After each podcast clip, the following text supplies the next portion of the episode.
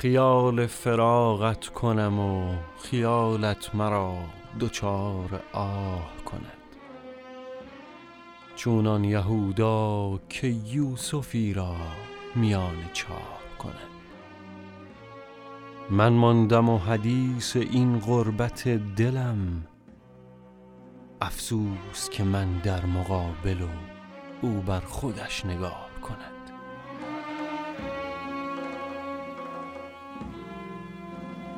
این گریه های شبانه و آن بی تحملی آخر به حد بخت مرا این زجه ها سیاه کند.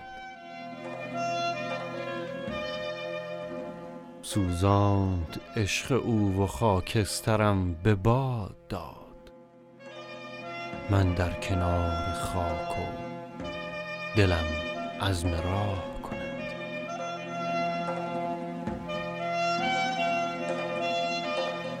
دیگر نمی شود مجالی که این طبع نازک ما کنار برکه نشیند و صید ماه